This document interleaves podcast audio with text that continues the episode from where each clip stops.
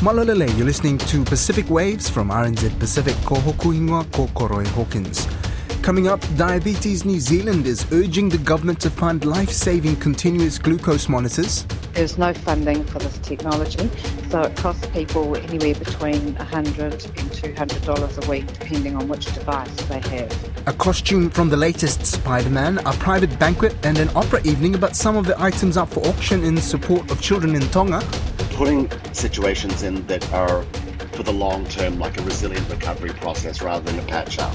And we start a new Talanoa series on the Pacific tuna fishery and why measuring illegal, unreported, and unregulated fishing matters.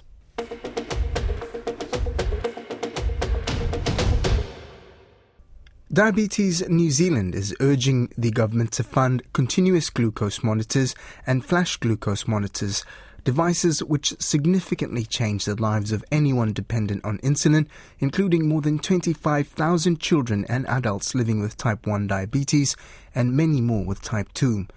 The organization called on people with diabetes and allies around New Zealand this week to flood Facebook and Instagram with images and posts illustrating the burden of diabetes and the life saving impact of modern technology.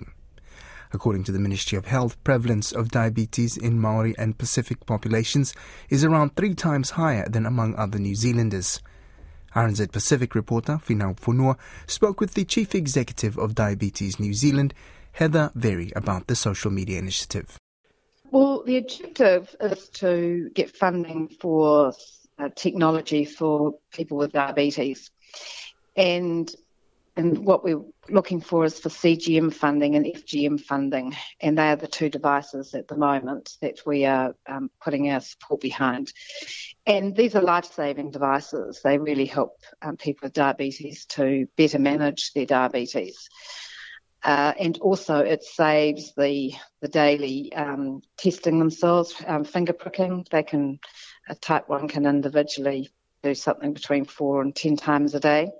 And that's what this uh, social media campaign is about. What we're saying is to this is like a, a visual um, understanding for people as to what it means to have to test themselves 10 times a day and how many strips they have to use. So, um, yeah, it's just a visual way of, of saying to um, government and Pharmac, um, this is what it means not to have a uh, not to have the technology. And um, this device, how exactly does it work? It uh, they only have to get tested once a day or? No the actual device is they have a sensor which can be on their arm or some other part of their body.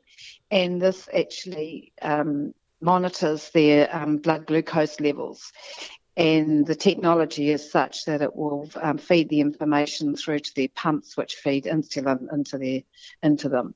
So this is constant um, mon- monitoring, which saves the finger pricks because that's the manual way of monitoring your um, your blood glucose levels what the technology does is it really does save the whole um, potential for hospitalisation during to um, an event happening where you haven't um, you haven't realised that you're actually moving into what they call a hypo, where they've got either too much insulin or not enough. Um, and they're often sort of very low. Their blood sugar levels are very low, which is very dangerous for someone with diabetes. With this device, uh, a person can't get it uh, through ACC or through um, through the healthcare system? There's no funding for this technology, so it costs people anywhere between $100 and $200 a week, depending on which device they have. And it would it would improve their their quality of life significantly. Yep, it's it's what they call life changing yeah. and life saving benefits to it. Um, and especially for, for young children. Children are parents are needing to check their children's, uh, prick their fingers even during the night to make sure that they're okay. So it means that the, the parents as well as the child might actually get a good night's sleep for once if they have a monitor. Is it true that the majority of of people in diabetes are Pacific Island and Maori, or or are they overrepresented? Um, there is a high prevalence of people of Maori and Pacific Island, but also Indian. um, Indian has got a high prevalence, and that's type two. That's type two, not type one. And and with this social media um, initiative, what exactly are people doing? They're just they're showing their life as a diabetic. They they've been collecting for a month their strips, and they're going to um, paste them on their body to show just how many times they have to test their blood glucose levels in the course of a month. And if they're doing it 10 times a day, you can imagine how many strips that will be. It's, it's a visual illustration of what it means to have diabetes.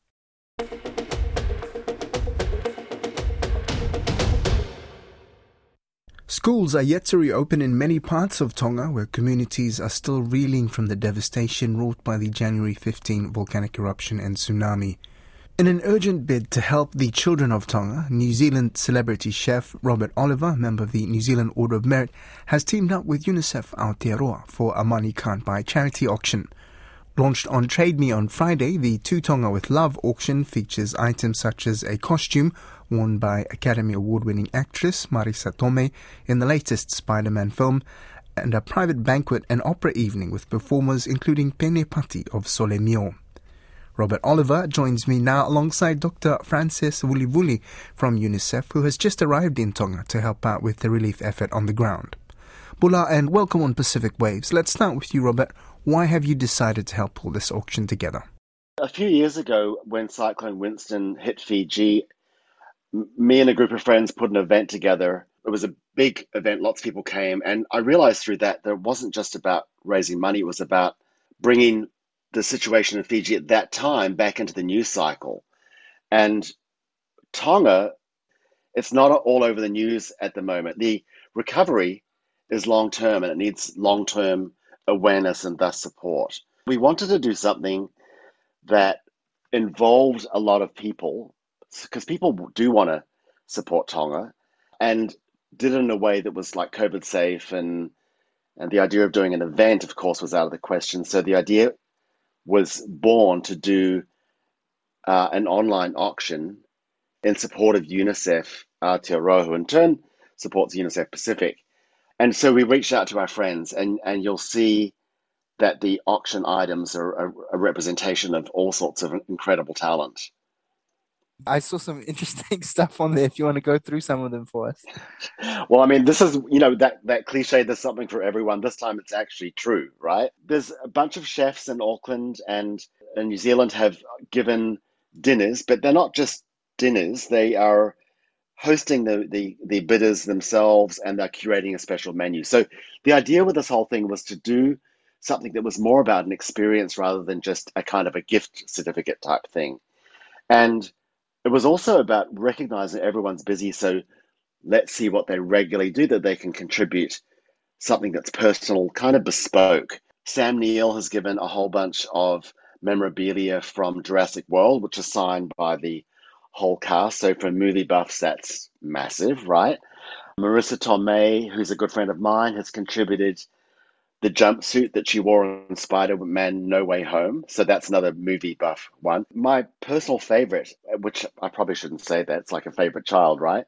Is Karlo Mila, the extraordinary Tongan poet, is offering to do a Zoom session with the bidder for her offering and then create a poem, teach them how to write a poem for themselves, but then also write a poem about them for them. So this is, I mean, for me as an author, right, this is like the stuff of dreams because I've always been really intrigued by the magic of poetry, and it's it's something that's out of my grasp. So it's something I may be bidding on myself. that does sound super interesting. Yeah, that would be cool. I'll bring you in here, Francis. The importance of the long term recovery, which Robert's talking about. Why is it important? Well, I'm speaking right now from quarantine. I haven't really gone out into Tonga, but uh, we've been in discussions with the team on the ground. And uh, we, we um, a, few of us from UNICEF are ready to, you know, once we come out of quarantine, to hit the ground and support um, um, how we can just ramp ramp up our support. But it's important that the longer term support only now uh, we are realizing that in the initial assessment, things didn't really, look as um, as bad as we had thought. We're realizing that, you know, there may be more effects of the volcano and the tsunami um, that the children and their families are facing. For example, some nutritional needs that's out there that's only evident after a few months down the line from when the disaster happened.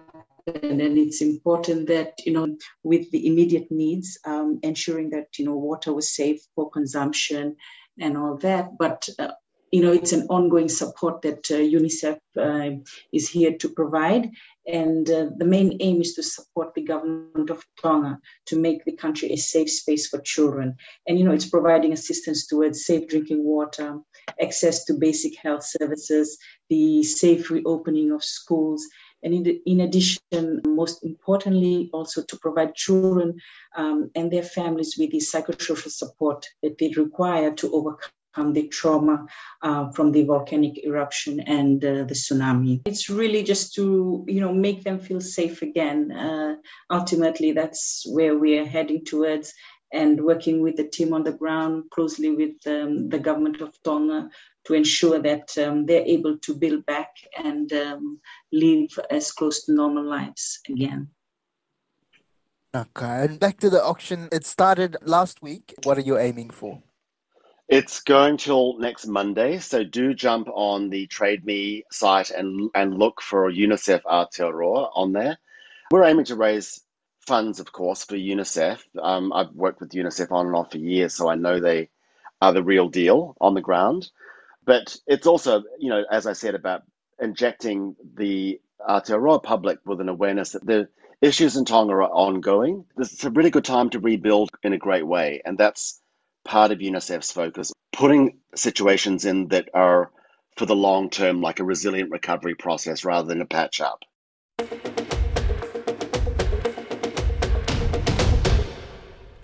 A recently released study on Pacific fisheries has credited effective monitoring and surveillance alongside improved data reporting for its finding that illegal fishing is far less of a problem than was stated in an earlier report from 2016, which estimated losses of over 600 million US dollars a year. Joining me for this week's Talanoa series on tuna is Francisco Blaha, an offshore fisheries advisor to the Marshall Islands Marine Resources Authority, who is part of the MRAG Asia Pacific Independent Study Team commissioned by the Forum Fisheries Agency or the FFA.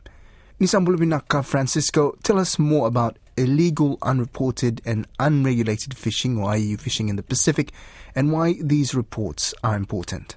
Because if we know how much it is and where it is, then we can take uh, management measures and uh, actions and put money and tools where the issues are.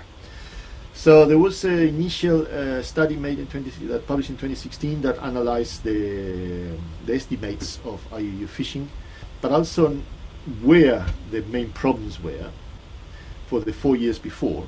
And then in 2020, there was a second, an update of this done by uh, the same group that did the first one, which is a big consulting company called MRAG in Australia.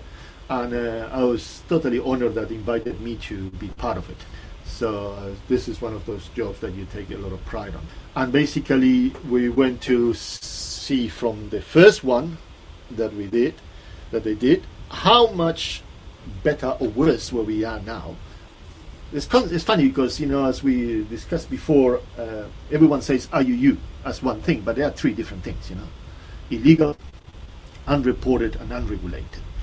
So a lot of the a lot of the talk always is, ah, oh, you know, the illegal boats coming to the Pacific, you know, and you know, they, they're confirmation, they fish illegally, and well, that's that's not been a problem for a long time now for us. Uh, has been mostly the main problem is the uh, unreported or the misreporting or the underreporting by the fleet that actually is allowed to be here, which is, you know, it's a complex one because you have to, you know, how you weight fish on a, on a vessel, you know, it's really hard. So you need to do it once being on load, but a lot of this is transshipped and then sent somewhere else. So there is a whole work there. Yet, uh, based on a lot of the work done before, we put attention to that. And the volumes for misreporting uh, went down, went down uh, substantially. So in you know, the report is available, but basically, uh, you know, in most metrics, we went down in estimates from uh, 40 to 50 percent. Uh, the initial estimates that were around 600 million dollars of loss of non-reported fish, now around 300. But the main thing was that is always a funny one because it's the rent loss. What you want to know is how much fish, how much money does the, the the, the Pacific Islands have lost in reality. And you're talking licenses and, fishing rights, right? No, no, no. That was the that's the estimated of the unreported. The other thing is important to know the difference in between what is the purse seine fishery, what is the southern longline fishery, what is the tropical longline fishery. The management of the purse seine fishery, it's um, it's very it's mostly through the PNA vessel day scheme where the vessels basically buy days to fish. Yeah. Yet they still have to be licensed in the traditional way to fish in the waters of the countries. Because basically, I'll say 90% of the purse fishery happens in uh, the waters of the Pacific Island nations. Therefore, they have the capacity to say, okay, mate, if you want to fish here, these are the conditions. Yeah. Yet uh, with the longline fishery, this is much, much harder because only around 40% of all the catches do happen in the, in the waters of the countries. Most of it happens in the high seas. And in the high seas, while we have rules set up by the Commission, the enforcement of those rules is in the hands of the flag states. Yeah the flag state is the is the flag of the vessel in the back. So let's say uh, you know uh, a boat from China, the enforcement of the rules when they fish in the high seas is with China.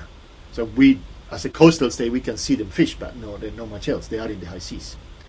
Yeah, and they have to report, etc., etc. I'm just using China as an example. You know, could have been Korea, could have been you know Taiwan. The problem there is that those vessels fish in the high seas and they don't go back to the port of origin. They transship in the high seas. And as you know from other things you have published, the transshipment in the high seas is problematic because there is no independent reporting to be checked. And here is where the issue that we mostly have in the Pacific is the issue of the three letters, the I for illegal, unreported, and unregulated. So this is mostly about unreported and it's about misreporting or underreporting. So misreporting is I'm telling you I caught something else, and underreporting is I'm telling you I caught something but below what I already caught. Minaka Francisco We'll continue our Talanoa on tuna tomorrow, but that's Pacific Waves for now. Remember, you can download us free to your device from Spotify, iHeart, Apple Podcasts, and if you're using Apple, please leave us a rating so others can also find us. Mo'mea.